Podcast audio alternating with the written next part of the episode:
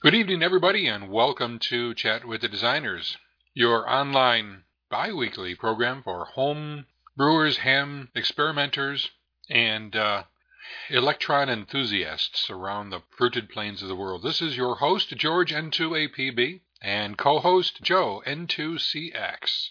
Per usual, we are here on the Chat with the Designers program, and uh, this week we have a pretty interesting program.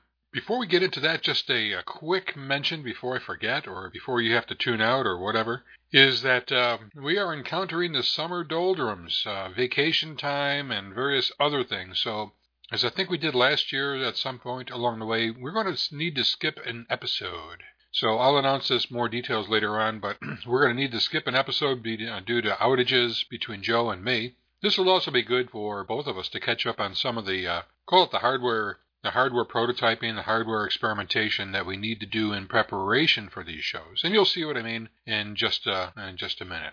So um, let's get into the program here tonight. We have a really interesting show, I think. Uh, Joe and I were quite excited. Uh, Rick had mentioned uh, Rick is not here tonight. Rick, a regular uh, with the program here usually, had pointed out a new data sheet, a new um, a new chip uh, and a small evaluation board that was being made available, that is being made available at pretty low cost, $26.99 from Freescale. And the board happens to be, well, there's a couple of names, but it's the intrins- Xtrinsic, I, um, X-T-R-I-N-S-I-C, the uh, Xtrinsic um, sensors board, MEMS sensors board. What the heck does MEMS stand for, Joe? Um, microelectronics, uh, something or other, right?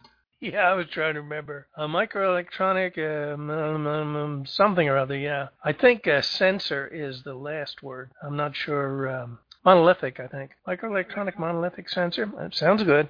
Could be. I was working with some uh, technologies a while back in the cybersecurity area, which has been my area of, of expertise over the last uh, couple of decades. And uh, some of the advanced topics was, was really cool. Just a quick aside, they use some MEMS devices as uh, optical filters. Um, apply an electronic or uh, apply an electrical signal to a, a silicon substrate appropriately doped, and um, ultimately it would impose a certain amount of diffraction of the light going through it. And the amount of diffraction was controllable, hence, by the uh, electrically applied voltage. And um, one could use it for what was it called? Wide uh, WDM or WDFM, wide dispersion frequency multiplication, uh, frequency multiplexing, something like that. An ability to get multiple channels across a fiber optic sensor. Outstanding technology, really, really leading stuff. And this was maybe about uh, maybe about eight or nine years ago. But MEMS technology has really taken off as integrated uh, types of capabilities get easier and easier and lower cost and reach the uh, experimenter market, such as it has here for the, uh, I guess it's Element 14. If you check out the whiteboard, and hopefully everybody's had a uh, chance to see the whiteboard. Oh, there you go, Ray. Thank, or, uh, or Joe did. Thank you, Joe. Microelectrical, microelectromechanical systems. Not sure exactly how it applies here, except that maybe some parameters, such as magnetism and accelerometry, are being uh, uh, controlled or measured. But uh, this company called Element 14 has been able to produce uh, this uh, sensor board, which ostensibly has use in some other uh, higher end type of application and such that we don't have privy to. Um, and uh, uh, but it has reached the electronics uh, hobbyists and experimenters market via um, Freescale. And uh, this small, and if you can see the picture there on the on the board, it is a small device, a small board. It's a small, and I would estimate if I could probably find the dimensions someplace on here, but it's probably on the order of a half an inch by uh, three quarters of an inch is the actual sensor board itself, and it sits on a, a slightly larger carrier board that serves as a an evaluation kit. And all of that is on the order of, as I said, $27 plus shipping. And it's really quite a deal for what uh, what it offers. Again, thank you to Rick for bringing it to our attention. And uh, we thought it was worthy enough to kind of chat about here on Chat with the Designers, or uh, to explore the data sheet. And that's really the goal for tonight's session is to explore the data sheet. It's got one, two, three, four, at least four, three or four major functions that uh, among the collective um, brain power that we have here in this forum, we could probably find some pretty nifty applications of these things. And we're going to explore those different native built in capabilities, as well as the, that of the evaluation board. Oftentimes, companies, when they bring out new technologies, new chips, new capabilities, offer a low cost, easy to program way to use the uh, to use their technology. In this case here, that there's a little daughter board was the actual sensor board, and the uh, the motherboard in which it fits contains a couple of USB ports and allows for com- connection to your computer for programming purposes, whether it's JTAG or some type of an IDE, Integrated Development Environment. These vendors provide you and me and Joe and everybody else here the ability to kind of easily um, at, at, at, first the very first step is to program in some sample code that they normally provide for these uh, these evaluation boards. And and that's what we'll be doing. Joe and i have ordered these uh, evaluation boards as have a number of us. I've had some side channel conversations with rick and some others and they've ordered these boards and anticipating that even if we didn't talk about it here on chat with the designers, we'd have a bit of an opportunity to, uh, they would have an opportunity to, to experiment with it and do some playing around. And I think there's some very fertile ground for it. And as the nature of our this forum exists, is to explore um, let's see, how does it go? To explore brave new worlds, to boldly go where no homebrewer has gone before. And uh, essentially, that's in the area here where we have uh, uh, precise altitude and pressure sensors, low power digital three dimensional magnetic sensors, three axis accelerometer. How on earth could any homebrewer worth his salt avoid this presentation here and this particular evaluation board? I'll tell you, this is really going to be experimenter heaven. And especially when you look at the case when they have software, canned software, that all you have to do is download it to this board, and by golly, you'll have this thing working and demonstrating its capabilities. I saw one Joe, uh, Joe, I saw one application as I was skimming through the data sheets and whatnot, and then we'll get into it here in a moment. But uh, just for example, this this board can be placed on top of. Uh, supposing you leave an iPad at the airport. You know, you on a little table next to your next to your seat or something, and you leave it and you walk away. Well, if you were to place this board with the appropriate software load on it, just on top of the uh, the iPad, and, and, then walk away from it and have it signal. It, it, it can it can signal you when that board is triggered via its accelerometers. It's uh, essentially like a tilt sensor. You see this sometimes, uh, oftentimes these days on the smartphones and the iPads when you tilt them or orient them one way or another according to the Earth's magnetic uh, fields. Of course, it changes the, the orientation of the display from portrait to landscape or whatever. And this sensor, if it were just sitting on there, would be able to detect when somebody picked up the iPad or even barely touched the uh, the device to move it to the side if they had some inkling of what it was. And of course, you could program some pretty cool, you know, whoop whoop whoop whoop type of alarm or uh, you know, have a candid camera off to the side and, you know, really kind of surprise the pants off of somebody that was looking to make off with your iPad. So there's kind of a cute example of how this $26 board can really uh, serve uh, serve your purpose. And, and Joe and I, and hopefully others here, are going to give a chance to kind of extrapolate, to uh, extend the concepts, and figure out where else we could use this in the ham radio world, in the home brewing world, and uh, figure out uh, how it could be used. Just as an example, just to seed your thoughts here. Supposing that you put this little sensor on the inside of your little cover on your mailbox out on the on the street, you know, a little thing that you pull down in order to get the mail out and you flip it back up.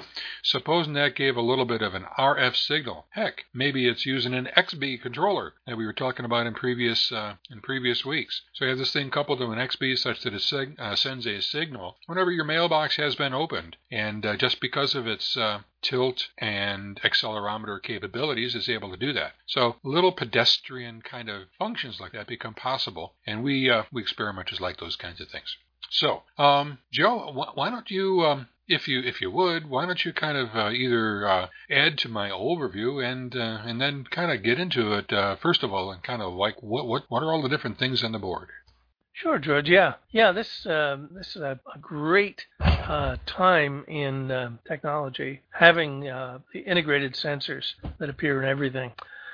I'll just go through a couple of the sensors that are here and, and mention some of the things about them. Basically, the the microelectron uh, microelectromechanical things use uh, uh, integrated circuits and uh, um, the technology used for ICs to uh, to make, and I'll describe some of them, but to make some of the uh, elect- electromechanical things with great precision and small size and integrate them directly with uh, electronics to make some um, very rugged and uh, very precise sensors. The first uh, sensor that is mentioned on the board is a high precision pressure sensor. Now, a pressure sensor, something like this, um, uses a um, um a diaphragm on uh, on a chip, and inside the chip there's uh, it's there is a, uh, beam connected to the uh, uh, to the diaphragm. The beam bends uh, as the diaphragm moves in and out with air pressure. And I'm not sure if this one is capacitive sensing or if it actually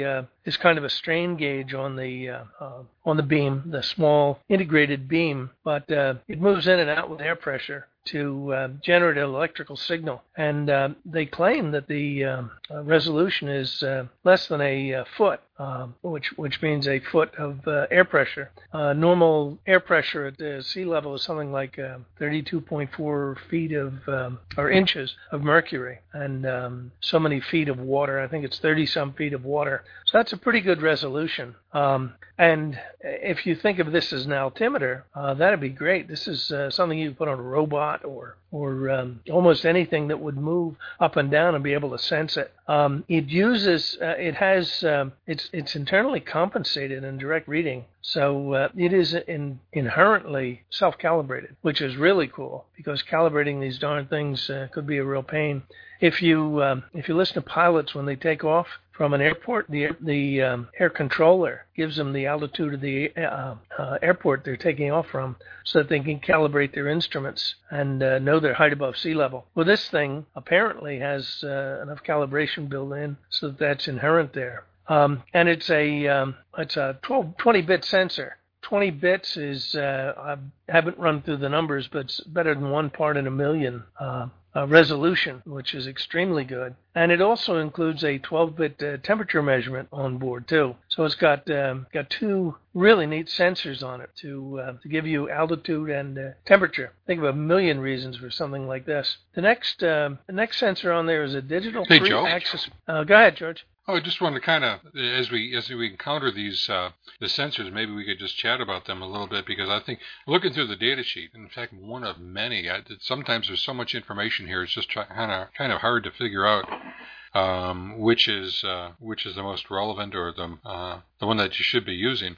They have a uh, they have a demonstration package or demonstration software, as I had mentioned, to it, and I had not realized it that you had mentioned the temperature, and uh, that and indeed this demonstration program actually goes through and I guess it's over time it display sends the temperature, or at least the, the software on the PC that's sampling the board, um, takes the altitude and temperature uh, data and then displays it on a new line. So all you're seeing, it's in Figure five of heck one of the one of the data sheets I'm looking at, and uh, it displays the altitude and the temperature on successive lines uh, that are all preceded by MPL3115, which is probably the name of that particular sensor. And uh, that's that's just a way that you can get that data. And I would imagine that well, there is a microcontroller on there, and uh, we'll we'll talk about that in a minute. But there's a way that we could probably take that data, don't you think, and put it onto some kind of a, a non-volatile storage device, whether it's an SD card or some kind of E squared uh, uh, RAM that is going to that can be retrieved after it comes down from a balloon ride or something? Oh, absolutely. Yeah, that would be uh, data collection software, and that would be uh, an excellent application for something like that. Um, very interesting. And uh, another interesting thing would be um, I forget the exact numbers, but something like uh, uh, temperature uh, varies nominally, something like 10 degrees C per thousand feet, I believe it is. So if you had a balloon, you could track, you, you could experimentally track the uh, change in temperature with altitude and uh, plot a curve and um, uh, do your own experiment on on uh, uh, seeing how close that was. verify, verify somebody. I don't know Bernoulli or somebody. I don't know who would have been the uh, discoverer of that particular thing, but that would be interesting to to kind of explore. Um, or how about this? Is, is uh, if you've ever seen those uh, YouTube videos where there's a guy that climbs up this huge tower, and then he gives some pretty uh, gut wrenching views looking down from the tower and out across the horizon. And you imagine taking one of these devices up there as you climb through successive uh, strata. yeah, that would be interesting. Load this guy up with all the electronics so you can monitor what he's doing. Of course, you'd also wanted to measure his uh, his heart rate as he was doing it to see what kind of fear factor was involved. yeah. You know, I was just as an aside, this is kind of an informal program today, folks, and I hope you're going to enjoy it because we're we're uh, we've been doing a lot of kind of exploring of technologies and such. There's this nifty, uh, oh gosh, it's called UP, UP, and you, some of you guys might be already on top of this, and I'm not. Uh, you know, but I, I just kind of encountered my boss has one of these things and he's touting it, and it looks really cool. I mean, it's a little wrist uh, sensor, connects to your smartphone by means of Bluetooth or some such. It monitors your heart rate, your well, your pulse rate, uh, your resting time, your motion time. It reminds you through vibration that you got to get up and move. It measures your sleep modes and it plots it along some kind of pretty cool software to tell when you're in REM sleep and a built-in alarm clock and, and whatever. How about this for a nifty device here? If you take this uh, this altitude sense, pressure sensing altitude sensor, if you mounted it on the front of a vehicle and you started going at uh, slow speed, and you ramp it up to higher speed, and, and, of course you're reading the pressure sensor. How do you think the, the, the pressure sensing reading would go, Joe, as you ramp up linearly in speed? How would the pressure be indicated, perhaps, on the sensor there? Is it going to be detected because of the essentially the force of the uh, of the air upon the sensing device? Yeah, I'm not sure that that would do much. Uh, really, I, I don't know. I don't know. Be an interesting experiment to try, though. All right. Well, inquiring minds want to know how to do these things here in chat with the designers, so I just thought I'd kind of post that. And uh, if anybody has a, uh, would you want to? Uh, Frank Frank put some text in here, something about would you want a uh, pitot tube for that? Is that some kind of a uh, what kind of uh, an aid is that, Frank? Well, Frank probably doesn't have audio tonight, so we'll find out a little bit later. I do. Joe, Joe affirmed. It's a it's a, uh, tube on an aircraft that um, uh, sticks out the side of an aircraft, and the wind blowing by it or the air blowing by it um, causes a decrease in pressure uh, that is um, relative to the airspeed. So it's an airspeed indicator. Oh, okay, good. Th- that makes sense and I, I, thought it was some kind of a human reproduction aid or accessory or something, but who knows? Uh, now that you say that, I, I, kind of figured that that might be the case. And that would probably be the way uh, if you were to use a pitot tube, if I'm pronouncing it correctly, you could couple that to the device here and get some kind of a relationship between the speed of the vehicle and uh, and against the air that's moving along with it. And maybe the same too with motion, air uh, air motion, such as in a tornado or a hurricane. Yeah, I think the I think the uh, accelerometer might be of more use there, and uh, to really uh, crank up the fear factor. Indeed. You know, you remember there was a program on TV called uh oh I don't know, it was with Jodie Jodie Foster and she was a tornado hunter or something like that. And uh, they sent these little these little ping pong balls that were instrumented with uh, probably altitude and maybe even GPS devices. This would be such a device to keep in mind next time that you might if you, if you're in such a location in the US for sure in the Midwest maybe to have uh, have the unfortunate encounter with a tornado, you might want to get a couple of these things and kind of toss them up in the air at the appropriate time and come up with your own uh, relationship and being able to perhaps measure the F factor, the um, uh, the intensity factor of the tornado, and you might be able to get published if you if you live through the event. Yeah, well, some of the uh, tornado chasers don't make it too well. There was uh, just recently one of them who had uh, uh, monitoring gadgets that he would throw out in the path of uh, tornadoes, and one of the um, one of the tornadoes caught up with him, and he didn't make it. Ooh, bad news! Bad news. All right, Joe. Why don't uh, I don't know which one you're going to do next, but something that's really interesting to me is uh, the magnetic sensor, magnetic orientation sensor, whatever. Three, maybe that's part of the accelerometer. Can you tell us stories about that? Oh, could I tell stories? Yeah. Um, if you remember back when we were, um, we being uh, Jersey QRP, we were doing some experimenting with um, um, basic, not the basic stamp, after the, the basic stamp, the parallax chips. Um, one of our members, who's now a silent key, um, and his name escapes me. I'm sure you remember George. Um, he was uh, working with some um, Hall effect devices, which um, were um, uh, magnetic field sensors, and uh, he actually made one that, uh, uh, along with a basic stamp, that uh, made a digital compass because it knew north from south. Well, the the basis of the Hall effect sensor is that um, there there are semiconductor devices you can make whose um, um, I guess it's. I'm not certain if they if they generate if they change resistance with um, conductivity with um, applied magnetic field or or if there's uh, some sort of current generated.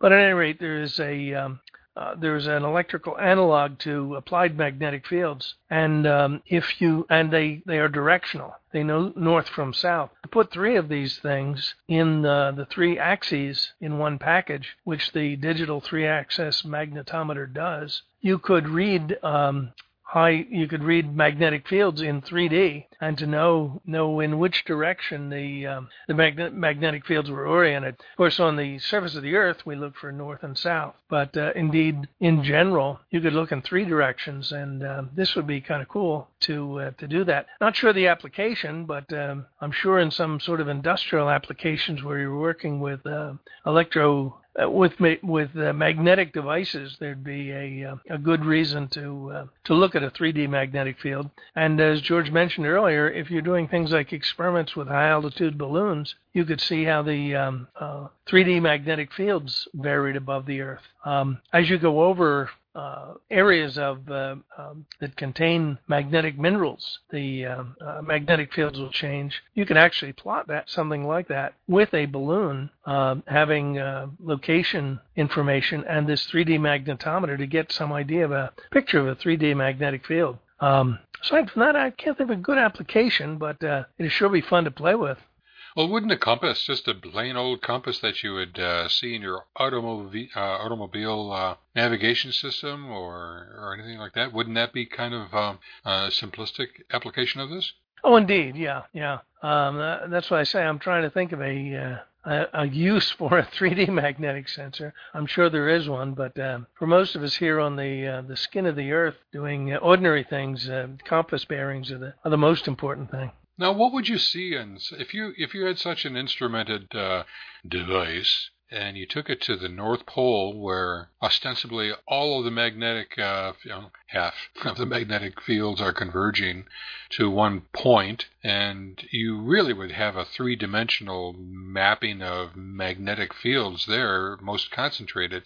And if you were to kind of and somehow map that through three-dimensional space, would you actually be able to see, uh, to plot, if you will, the uh, the Earth's uh, magnetic field curvatures and such real readily right there? More than likely, you could. Yeah, actually, the uh, the um, North Pole is a geographic feature. The magnetic North Pole is somewhat south of that uh, in Canada, and it moves a little bit every year. But uh, yeah, yeah, if you um, flew a small plane or something and logged your position and the um, and logged the magnetic fields at the same time, you could get a good idea of exactly where it was um, as you were going to it and, and uh, away from it, seeing um, seeing what the indicated compass bearings would be in relation to uh, where you knew you really was um, probably using something like GPS for uh, position sensing. Pretty cool. I note on the data sheet that it's, uh, well, first of all, it's got a high square. By the way, folks, this is really, uh, these devices we're talking about are pretty cool. They're little chips, little surface mount chips. Some of them are like you know, almost impossible for a home brewer to mount to a board himself because it's got the contacts on the bottom of the of the chip and there's no exposure of the contacts along the side, so there's no way to kind of heat the pad and get it by uh, um, uh, to to melt the solder on the bottom of the of the component. You would it kind of like the equivalent of a small ball grid array I don't even know the name of that kind of a package. I'm encountering it, by the way, too. Is JJ here? Yes, he is. So we've been playing around with some GPS type of stuff And we've encountered a couple of chips that are like almost impossible to for a home brewer to build, sort of like for the reason I'm saying. One would either have to heat the bottom of the circuit board or the whole assembly like through wave solder, such that the um, the pads with the pre-applied solder would be able to uh, melt and adhere to the device, or vice versa, or to locally heat from the bottom the device such that you the heat applied from the bottom of the circuit board would melt the solder on the pads and the and the device sitting on top would kind of settle and then um, adhere once it cools. Once the solder cools, uh, it would adhere to the pads. So that's the nature of some of the uh, uh, at least one, at least one of the chips here. I'm not sure which one. So it's kind of an interesting aside. It's it's nice that they make a board for this purpose. Then with containing these things, it's it's quite useful. Um, the uh, magnetic sensor, at least, is I squared C control, which means, of course, it's a serial serial control from the microcontroller on the board. More about that a little bit later and uh, on the evaluation board, such that whatever the microcontroller sends over the I squared C bus, which is just a two wire plus ground um, set of wires to it, the uh, the chip is able to be uh, uh, read, and maybe too there is some kind of control if there's any kind of modes that can it can be set to it. And um, the data, the output data rate is 80 hertz, so 80 times a second. I'm assuming is for not just on the bit rate, but the overall data rate is an for 80 times per second um, you would be able to get readings of the magnetic, um, no, the magnetic readings from the from the device. So if you were, and, and you could work this out using Joe's example, if you were flying along on a small plane. Question for the students here would be how fast could the plane, how how how how slow does the plane need to be moving, uh, traveling through air in order to um, to have the to, ma- to maximize the data rate coming from the chip. So that's kind of an interesting uh, interesting thought process, Joe. Yeah, it is indeed. yeah, you get all t- all tied up in uh, in the practicality. 80 hertz sounds uh, fairly slow for something like this. I'm not sure not sure what the resolution of the magnetic sensor is, but uh, 10 you know, Gauss. 10 Gauss, yeah. Okay. Um, me- capable of measuring local magnetic fields up to 10 Gauss but I'm not sure what the resolution is past that. Uh, don't know. Yeah, and uh, well, it, it's these kinds of things. I mean, this is uh, what we call systems design. Um, oftentimes, we look at chips and we see what we can do and how fast the data can come out, and kind of like what it can do for you in your design the designer needs to look at these things at a system level. And I'm, I'm being grossly simplified here, or simply gross. And ultimately, we have a way, you need to take all the different system factors into consideration, such as what we're talking about here. Supposing that you, your design wanted to determine the magnetic field, to map the magnetic um, flux of uh, uh, in and around the North Pole by means of a Piper Cub, you know, flying around in a in a small plane. Things that you need to take into consideration are, are obviously how fast the, the airplane is going, as we alluded, but also down to the chip level as far as like how fast can the data come out. And then ultimately you would want to specify that the, um, the overall measurement system, which involves the speed of the plane, does not exceed the data rate of the chips that are being used for the measurement. So a lot of things like this come into play from all sorts of dimensions. Joe, oftentimes we, as we're working up our little projects here and there, whether it was for Atlanticon or the NJQRP, the AMQRP, or what have you, we would need to take into consideration all sorts of different uh, factors, whether it was the voltage, noise on the voltage uh, supply, um, you know, the, the batteries, uh, the kinds of fluctuations that you would see on, in the supply, uh, the kinds of electrical noise that would be that the board or the project would be um, subjected to, how that board would react to extraneous noise, all sorts of different things that superficially as you're reading through a QST article or Circuit Cellar magazine, or as uh, JJ, Joe, and I have become very enamored with, uh, even more so in recent uh, months and years, is Elektor magazine. Elektor magazine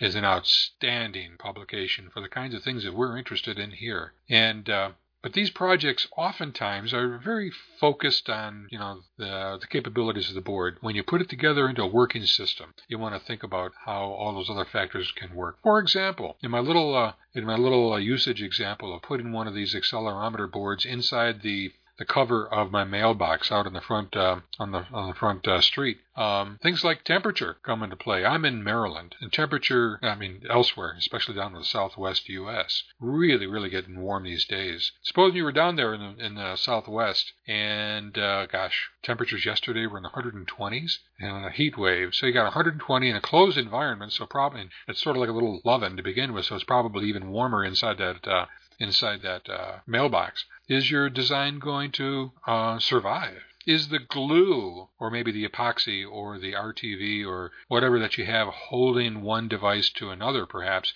is that going to stay intact in that kind of temperature? Here in the mid in the mid Atlantic, we get snow sometimes during the uh, well, oftentimes during the winter, not a great deal, but enough to cause freezing, is the uh, glue and or temperature specifications of the device that you're dealing with here going to survive that temperature extreme. So there's all sorts of things that you as a system designer, and that's really what you are if you're designing a little part little project, even if it's a radio part. Uh, we're going to talk a little bit later on this afternoon. I didn't mention um, the other part of the, gosh, uh, it's coming up soon, but the later part of the program here, we're going to overview the PSOC project, P-S-O-C, the PSOC project. And uh, there are many factors that come into play when considering building one of a, a little radio type of project. The same kind of things: temperature, pressure, uh, you know, forces, um, packaging, voltage uh, extremes for the supply, um, radio interference. All of these things have an effect on performance, on uh, signal to noise ratio, on uh, just about anything that we're, you know, that you normally design a project to do well on. And hence, the system design is often something that comes into play. Joe, you've had many years of system design experience. You, over your career, uh, at least part of, you know, the the uh, the things that you've been doing in those years have been uh, acting as a systems design, a systems engineer for uh, considering all the different big factors like this. Yeah. More years than I care to think about. Yes, yeah, uh, it's a big, uh, it's a big topic when you try to do everything. And um, fortunately or unfortunately, it was all in the um, military aerospace uh, uh, domain. So there are a lot more things you have to take into account. Just, just as an aside, one thing we wouldn't normally think of. Um, I worked, um, the company I worked for, uh, RCA, et cetera, uh, as it evolved to other companies, we had a thing called a uh, um, REMBAS, the Remotely Emplaced Battlefield Sensor System, which was a gadget that had magnetometers and um, uh, geophones on it to sense movement of vehicles and um, people walking. Well, we had various specs here in the U.S. to uh, uh, that it had to undergo. We looked at um, uh, making a model for the um, Australians and um, as a systems engineer, I had to look over their, their specs. And one of their specs really popped out. Something that doesn't happen much here in the States. I mean, here in the States, you put the dang thing in the ground, you bury it a, a couple feet, and it's fine. But in Australia, in the outback, they have a lot of wildfires with brush fires. So instead of maybe going up to 120 or 130 degrees or even 150 degrees, some of their temperatures in the ground when they have wildfires exceed 200 degrees. And when you get to that point and you have an electronics assembly, it's really difficult to protect that. Uh, for short term, you can do it with insulation, but if it's got to uh, stand um, six or eight hours of that, um, it, it really uh, really gets to be difficult to uh, to design. And that's the sort of thing you run into with systems designs. You have to um, you have to very carefully look at the application and see what the uh, the critical factors are. And sometimes uh, you just got to say, I can't do that. Oh, that's so true. I can't tell you. I mean, even with the various project experience that uh, I've had over the years at, at work and, and certainly here at home with uh, the ham radio hobby, um, i am I'm always I'm usually I'm ashamed to say it, but I'm usually tripped up in the prototype versions. I mean, I have this um, scathingly brilliant idea for a project, and I whip it up, and on paper it looks great, but those extra factors, the system factors, as you were describing, Joe, often trip me up, and I got to go back to the drawing board, or or we have to go back to the drawing board for my design error and uh, accommodate for things of that nature. The uh, uh, the, the voltage problems, the interference problems, the filtering problems, the temperature problems, the mounting problems. I mean, you name it. But that's that's part of the game, and and that's something that we as as experimenters don't often encounter because we don't often take an experimental project to market. But if you ever were so inclined, that that's that's kind of something you want to take into effect, of course. Um, Joe, do you want to let, us touch lastly on the uh, the accelerometer and the last major feature of that? Then I'll then I'll wrap with just a few comments about the development uh, system, a little development eval board that it sits on. Okay, cool. Yeah, I, that uh, that three-axis acceler- uh, low G accelerometer is really cool. That indeed is another another uh, micro uh, MEMS device that has beams in there, and any any physical object has mass. And as you as you move it, um, the acceleration, the uh, rate of change of uh, speed with respect to time, um, bends little beams. And they have a three axis accelerometer, which means they have three different beams in there and three different axes that um, produce an electrical output depending on the um, the accelera- acceleration in the particular plane, x, y, and z plane, um, so that you can you can see movement in 3D space one of the early uh, consumer applications of an accelerometer, and that was just a single axis accelerometer, was the Wii, the um, video game that had a sensor that you wave around, and just the fact of you moving it around um, meant that uh, it, uh, it had an accelerometer in there so it could sense your, your movement uh, to affect what was happening on a video screen in the game. Uh, these days, they're also um, they're actually um, air mice. There are mice that have 3D accelerometers in there so that you can wave a mouse around uh, instead of having a mouse, computer mouse, on a table. And um, uh, apparently, some folks think that's a neat thing to do. And there are other uses for um, 3D accelerometers. Something like this for sensing for a, um, a vehicle or for um, uh, asset tracking is an interesting thing that's mentioned in the applications. You know, you can tell when something's on a truck if it's moving, uh, if it's moving in one direction, if it's uh, going around a curve, whatever. You get some idea of of um, the uh, environment that th- things, uh, the, whatever device you have, the environment it's being subjected to. So that's really, really cool. And in something like, uh, as George mentioned earlier, a balloon, high altitude balloon, um, in addition to the uh, GPS, you could get much finer resolution on the uh, amount of movement, the speed and acceleration of the thing with a 3D uh, accelerometer. Really cool. Really, really something neat. The other feature we've not mentioned in this uh, platform is that there's also a capacitive touch slider, which is yet another lanyard they've stuck in there. Um, another neat device that uh, could be uh, used in conjunction with these sensors to uh,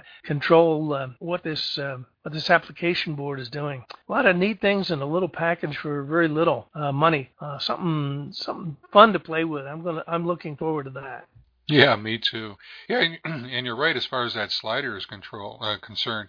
Um, we had we had you and I had attended some um, AvNet uh, design um, seminar or something that had a board that had. I think it was a PSOC. you, I think you're right. Oh man, oh, oh God, file that away. Okay, good.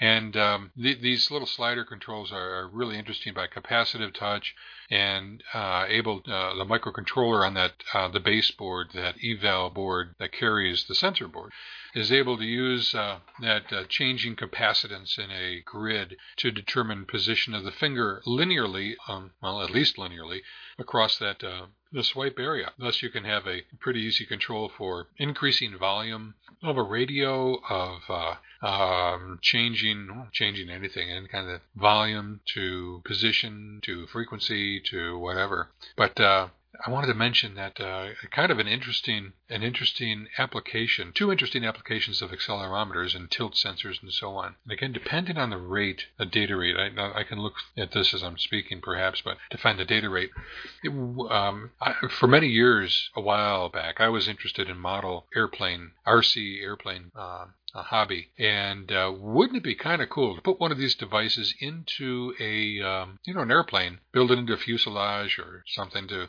uh, such that you can get a feedback, either stored data or real-time data coming over an RF link of the uh, the overall I guess it would be pitch and yaw of the aircraft as it's flying through space that you're you're controlling, and then see that data come and have it be plotted on uh, on a chart uh, after the fact or during during the uh, event. That'd be kind of an interesting. You thing. could use the altimeter too to make a, a DIY drone with an autopilot. Oh yeah, that's right. You have to keep those secret though. Those those plans secret though. I think. Uh, Well, and uh, um, I was thinking of a more, uh, maybe more of an applicable, maybe not practical. If you were to place one of these devices on the, um, you know, one of the elements of a of a tri-band beam, for example, up at whatever height, um, and measure during certain wind um, wind speeds, measure the wiggle factor, whatever the professional technical term would be for the wiggle factor of the uh, of the motion of the elements during uh, uh, when experiencing wind load. It might be kind of interesting to evaluate uh, that kind of antenna, you know, here in our ham radio hobby. Of um, that's that's something I haven't really seen before, nor will I probably ever use. But it's be interesting to uh, to measure that, Joe. well, you know the old saying: if it doesn't fall down in the winter, you didn't build it big enough. Yeah, JJ, did you have something? I saw your light come on. Oh yeah, uh, hi guys. The yeah, I the um, the largest uh, volume application for accelerometers, MEMS accelerometers, is what they use an airbag uh, to release the gas in an airbag based upon an accident. And uh, I was told um, when I was up at um, Analog Devices Inc. up in Massachusetts, they told me that they produce about a half a million a week of the MEMS just for this market, for the airbag sensor market. That is amazing. That's amazing. I, I, guess you're right. Had you had I just thought about it, you, are absolutely right. And the volume is just astounding. Half a million a week. I mean, consider if even if it's just used for vehicles, that's maybe an indication of all the different me- vehicle manufacturers that uh, I uh, found uh, at least pull from analog devices and, and their their fab facility. Amazing, amazing.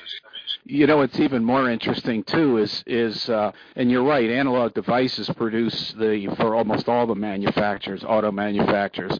But in the and the secret sauce is in the algorithm. When you make a decision to fire the CO2 uh, cartridge and not, because you can't have it fire it based on a um, a pothole in the road. So there's a careful profile it has to follow. That is amazing. I would have, uh, I, I would uh, imagine so, and thankfully it's never gone off. Uh, I've never had a false positive type of event in my vehicle. Knock on uh, knock on vinyl, and uh, we'll hopefully it'll be that way going forward. The uh, um, the evaluation board upon which the sensor sits is apparently, and I can't find a lot of data on it just yet. Anyways, I'm sure it's there, but it's uh, ostensibly a pretty powerful. Um, kind of believe it's an arm. Joe, did Joe did a um, did the did arm pop out at you there? Yeah, it does say somewhere that it's an arm. Okay, 32 bit ARM. 32 bit ARM Cortex M0, uh, whatever. Yeah, that's what I would have guessed. And uh, uh, pretty powerful thing, in other words. And it's got apparently a lot of I/O. Um, we can see USB, a couple of USB connectors on the board itself.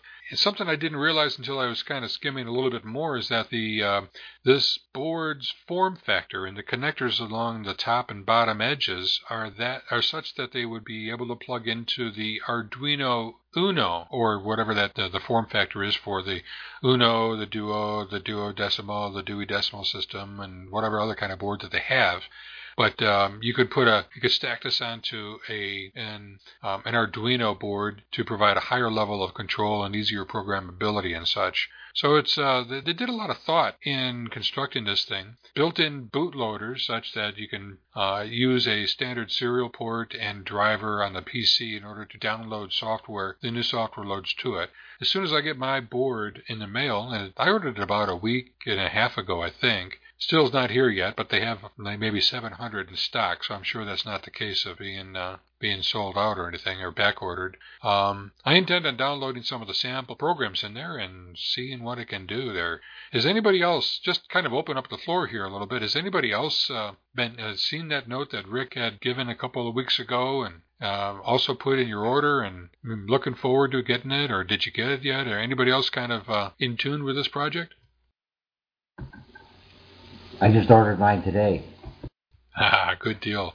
I suspect a number of people will too, because um, it, it's going to be fun. I'm Ken. What I'm going to be doing is uh, uh, Joe and I are going to work on some projects. Uh, maybe we can come up with a simple, useful, instructive kind of thing that would be able to help us out uh, in, in, in, our understandings and so on, and, and use it.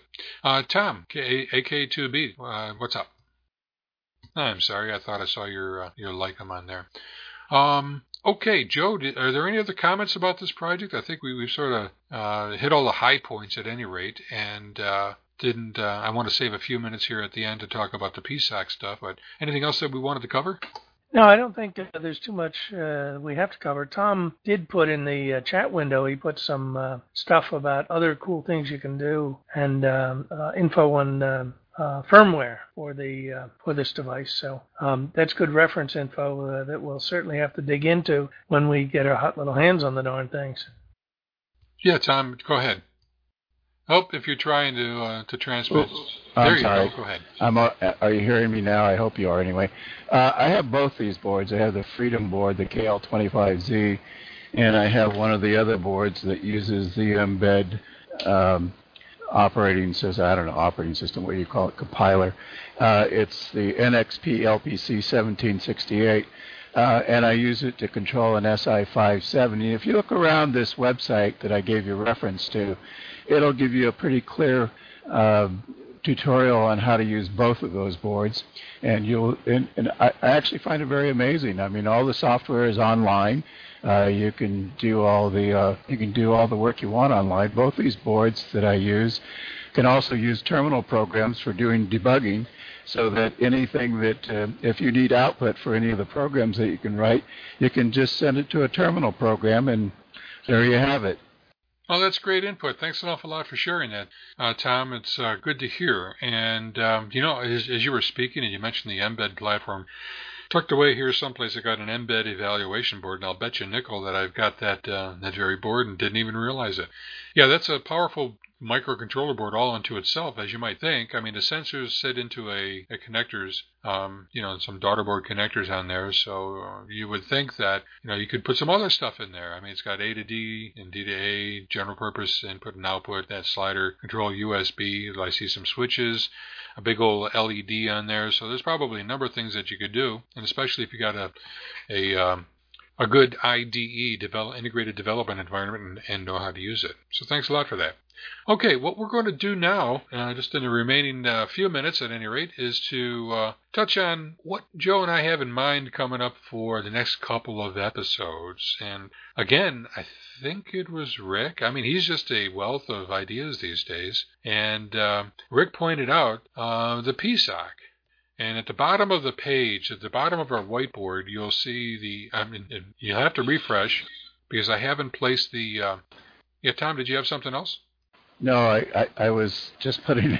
I'm sorry, I'm, I'm very new to this. It's in fact the first time I've used this uh, TeamSpeak, so I hope I'm not messing anything up. I was just going to type in another URL. Ah, okay. Yeah, there's a trick when using TeamSpeak. Uh, two things to keep in mind. One is that you really should use uh, a push-to-talk key. You should configure your um, your TeamSpeak uh, controls in the settings under the settings menu uh, to use push-to-talk instead of Vox. Now, I suspect you're, you're already doing that. But the kind of the trick is to select a switch, a keyboard uh, key that is uncommon when you're normally typing. Um, most of us now use the right control key, the right uh, the, the control key on the right hand side of the keyboard, which at least for most of us is not often used during normal typing. Uh, but if you happen to select the key that you use while typing, some people start off by using a, a space bar, thinking it's really convenient to hit when you want to talk. But as they quickly find out, uh, it's convenient also to do online email and web surfing and such during the program. But every time you hit the keyboard, uh, every time you hit the space bar on the keyboard, uh, boom, you go into transmit mode. So we hear a lot of uh, snippets of background noise and unintended things, as they were. So pick an unused key in that. Okay, so Joe and I had gone through, um, had taken uh, um, actually over over a year and a, over almost two years ago, Joe, when we last did the when we did the um, the group build for the NJQRP project, the Ensemble RX2. Was that about a couple of years ago, a year and a half? Yeah, it has been that long. Good grief, time flies. Indeed, and uh, one of the intentions we, we had uh, we bought uh, oh gosh maybe about twenty um, ensemble RX boards at uh, and sold them uh, to members who wanted to. We bought them in large in a large uh, quantity, if you will, and the local members bought them, and we had a group, uh, several group sessions where soldering irons and oscilloscopes in a, at a local lab, we were able to build up those many of those boards successfully. But the idea, of course, with a, an ensemble, is to connect it to your PC, any kind of a soft rock. You connect it to your PC and uh, use this built-in sound card and the nice panographic um, the display for showing the spectrum and all sorts of stuff. SoftRock is a very cool product in that in that regard, and uh, the intention was always to have like a phase two, whereby we would have a small board that would serve in place of the PC. Those of you who know Joe and me. Uh, and would know that uh, one of our taglines is "We don't need no stinking PC." when we're dealing with our radios. It's just kind of a funny thing, but uh, it's a carryover from the SDR Cube and some other things. And uh, we like to we like our radios uh, au naturel, as long as it doesn't get too cold out. And what we can do is, uh, without the PC, it's much easier to take to the field if you don't have to have a PC and uh, worried about the display and the bright light and, and such.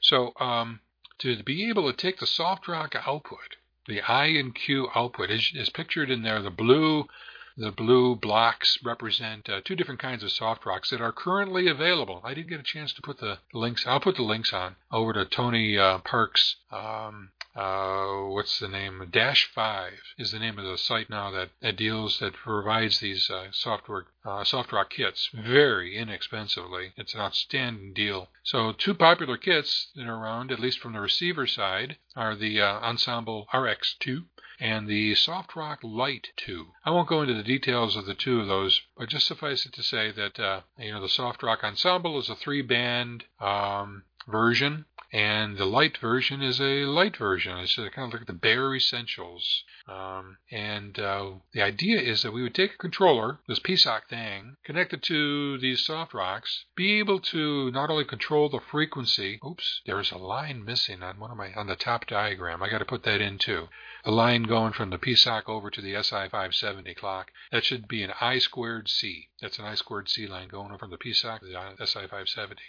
So take the PSOC, connect it to the soft rock on one side, and on the other, quite literally, have a display that shows the frequency that's being received, have a little bit of a tune um, rotary encoder, have a volume device, uh, volume control device like a pot, and then a speaker such that you can hear the receiver, uh, uh, the station being received. And that doesn't need any PC. You don't need a PC with that. Because the PSOC, the Programmable System on a Chip, is a device that's able to perform multiple things on the same chip. It's notable because it's able to handle both digital type of um, control logic including DSP, digital signal processing, but also analog blocks. There are analog blocks that are in this chip and that's kind of what makes a system on a chip a system on a chip is that it's got reconfigurable um, analog and digital blocks that you can, under program control, configure to do certain things that you need to have done. Um, in this case here, for example, we have the ability to output uh, data to control the bands on the upper diagram for the uh, the ensemble. Uh, we can select those filters on the right hand side that connect to the antenna and uh, we can control via digital signals, I squared C signals, the onboard SI570 clock generator going into that mixer. Out of the mixer comes um, the uh, um, the I and Q channels, the quadrature signals of baseband audio. Those I and Q channels get input to the PSOC, and the PSOC is able to amplify, A to D convert those, and then actually use the digital form to apply some digital filters in order to demodulate the signals coming in. And then ultimately um, take that, put it through another audio amplifier, kind of like a 741 op amp kind of thing. It's a little bit more sophisticated than that, but it would then output that to a speaker. And um, again, um, it's those different analog and digital components that are on a single chip. This is a single chip that's like, I don't know, Joe, what is it, five, six bucks or something? Yeah, something in that ballpark. Um, mention the package. Ah, yeah.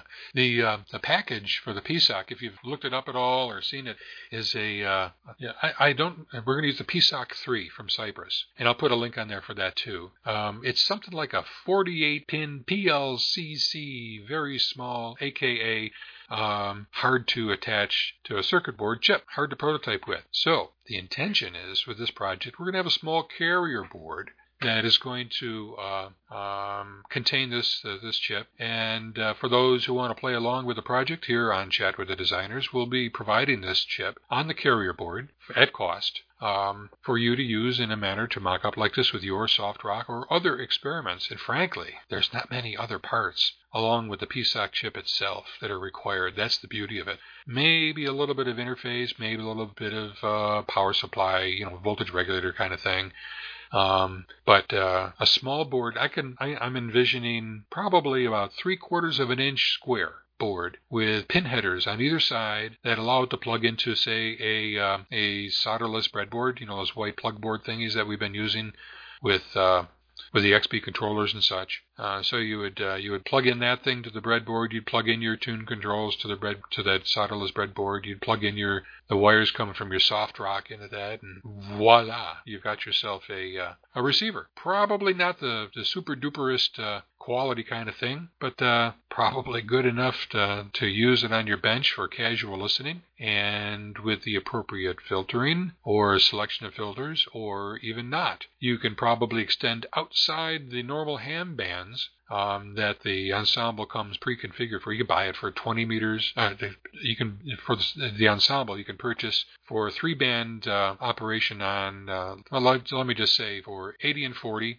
and 75 um, or 30, 20, and 17 meters, and maybe 15, 12, and 10 meters. Uh, whatever they three uh, three sets of filters there. And uh, but one would think normally that you could extend outside the ham bands, and such is the case, and you could listen to some shortwave radio types of uh, broadcast pretty nicely using uh, using a system like this and uh, learn a little bit in the process too about PSOC. You just download a new program and voila, you've got yourself a, either a new demodulator, a new, you're able to listen to a new mode. One can envision too, pretty simply, that you'd be able to uh, uh, decode uh, um, with the appropriate software, the decode RTTY or BPSK a la PSK31. And uh, with a terminal hooked up to one of those digital I/O ports on the left-hand side, you could actually, um, or or, uh, actually just display the characters being received to the LCD. So there's a lot of things that we have in mind. We're going to do what we think we're going to do is to uh, experiment a little bit with the PSOC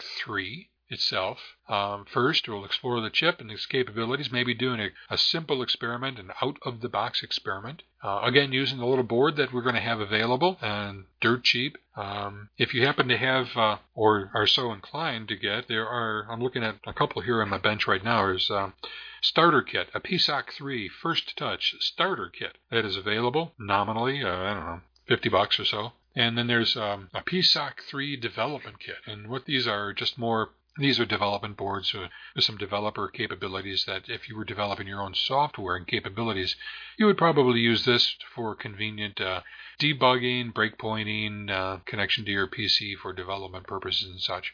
You won't need that. Having it would be kind of fun, but you don't need it. All you'll need is this uh, little PSOC chip on a, a small header board and follow some of the schematics we got here. And you too can explore analog and digital components on a uh, on a single chip and the kind of things that you can do. It's it's really quite amazing, don't you think, Joe?